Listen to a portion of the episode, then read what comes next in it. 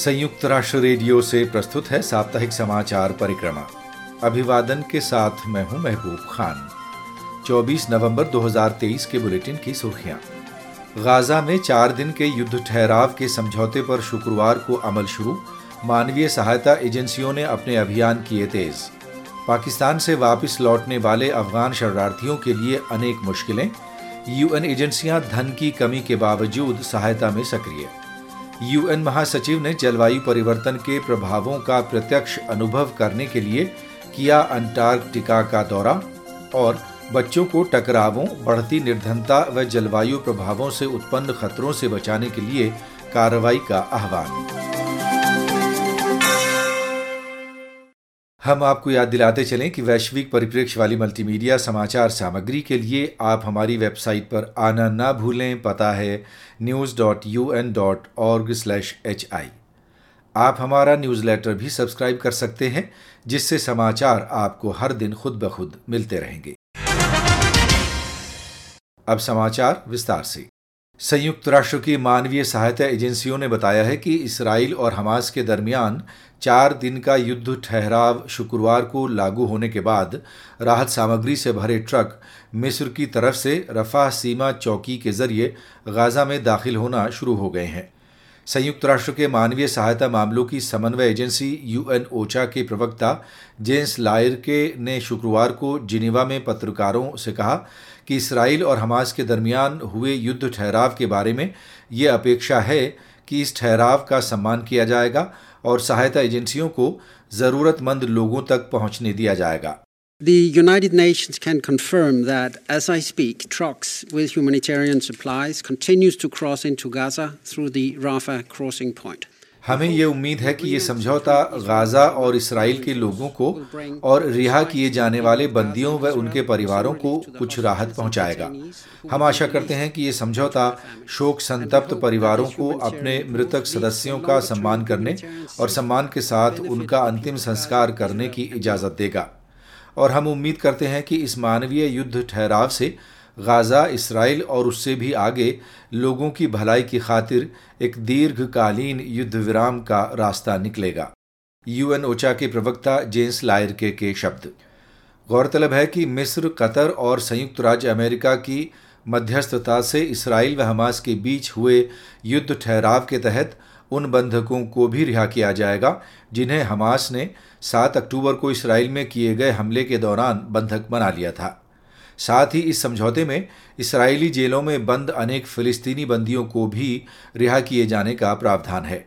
UN मानवीय सहायता कर्मियों ने ग़ाज़ा में युद्ध के विध्वंस का शिकार हुए सभी क्षेत्रों में पहुंच दिए जाने की पुकारें दोहराई हैं, जहां मारे गए लोगों की संख्या 15,000 तक पहुंच गई बताई गई है और कई लाख लोग विस्थापित हुए हैं, जिनमें से बहुत से लोगों को रास्तों व सड़कों पर सोना पड़ रहा है। ग़ाज़ा संकट के बारे में विस्तृत कवरेज के लिए आप हमारी वेबसाइट पर भी आ सकते हैं। पता है news.un.org/hi। संयुक्त राष्ट्र के विश्व खाद्य कार्यक्रम WFP ने गुरुवार को बताया है कि एजेंसी पाकिस्तान से वापस लौटने वाले अफ़ग़ान परिवारों को सीमा पर आपातकालीन सहायता मुहैया करा रही है। अलबत्ता कड़ाके की सर्दी नज़दीक होने और खाद्य सहायता अभियान के लिए धन की भारी कमी के कारण इन लोगों को सहायता आपूर्ति अधर में लटकी हुई है। कुछ और जानकारी अंशु शर्मा से।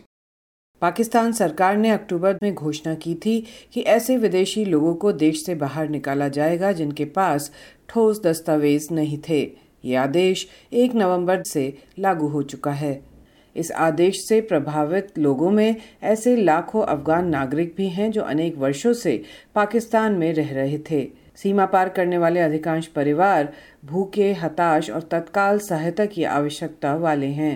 विश्व खाद्य कार्यक्रम ने आने वाले सभी परिवारों को भोजन या अन्य बुनियादी ज़रूरतों को खरीदने के लिए नकदी के साथ साथ पोषण बिस्किट इत्यादि की आपूर्ति जारी रखी है।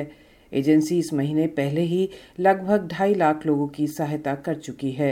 WFP की अफगानिस्तान देश निदेशक हसियाओ वी ली ने बताया। हसियाओ वी ली कहती हैं, ये परिवार सबसे बुरे समय में अफगानिस्तान पहुंच रहे हैं, जहां उनके पास भोजन का प्रबंध नहीं है, बहुत कम संसाधन है और उनके पास कोई ठिकाना भी नहीं है। कड़ाके की सर्दी बस कुछ ही सप्ताह दूर होने के कारण स्थिति विशेष रूप से गंभीर है और देश अब भी हाल के समय में आए विनाशकारी भूकंपों, क्षतिग्रस्त अर्थव्यवस्था और बिगड़ते जलवायु संकट से जूझ रहा है। WFP की अफ़ग़ानिस्तान देश निदेशक हसियाओ वी ली के शब्द। संयुक्त राष्ट्र प्रमुख एंतोनियो गुटेरेश ने शुक्रवार को आगाह करते हुए कहा कि अंटार्कटिका को एक सोता हुआ विशालकाय क्षेत्र पुकारा जाता रहा है, मगर अब उसे जलवायु अराजकता ने जगा दिया है। एंतोनियो गुटेरेश ने इस सप्ताह अंटार्कटिका का दौरा किया, जहां उन्होंने इस स्थिति का प्रत्यक्ष अनुभव किया कि जलवायु परिवर्तन किस तरह विश्व के धुर दक्षिणी महाद्वीप को प्रभावित कर रहा है, जो अधिकतर बर्फ में ढका रहा है।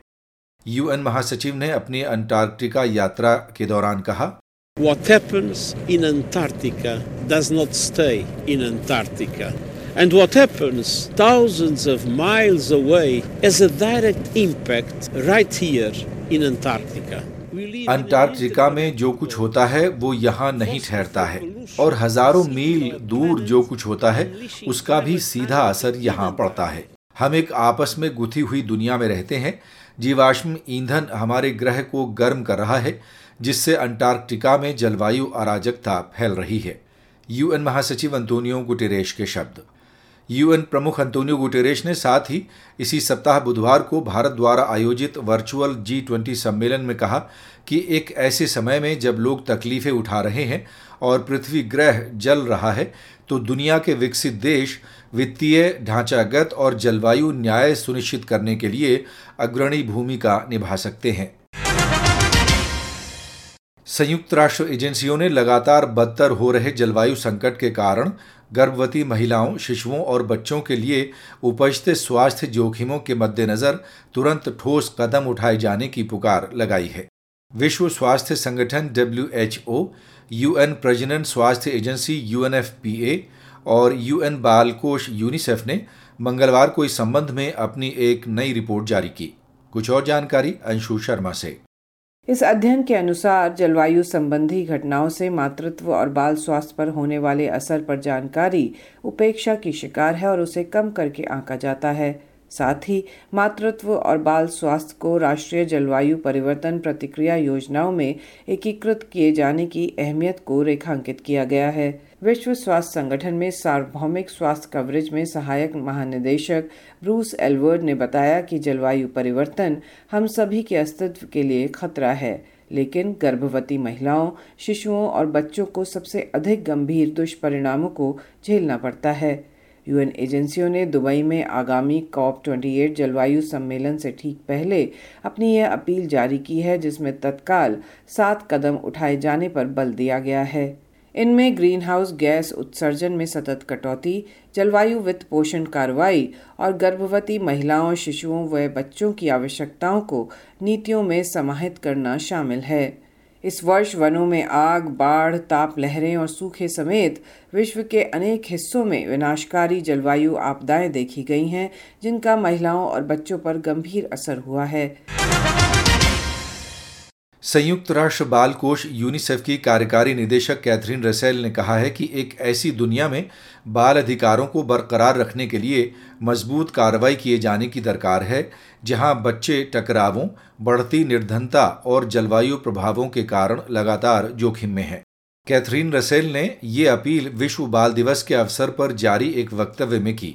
बाल अधिकारों पर संयुक्त राष्ट्र कन्वेंशन यानी CRC के पारित होने के अवसर का जश्न मनाने के लिए हर साल 20 नवंबर को विश्व बाल दिवस मनाया जाता है।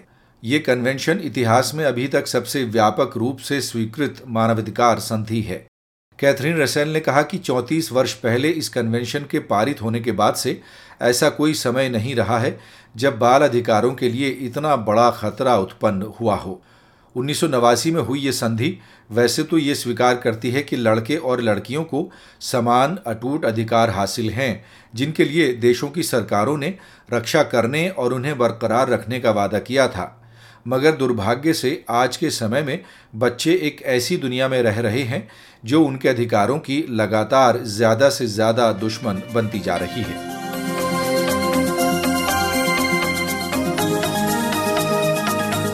तो आज के बुलेटिन में बस इतना ही। अब महबूब खान को अनुमति।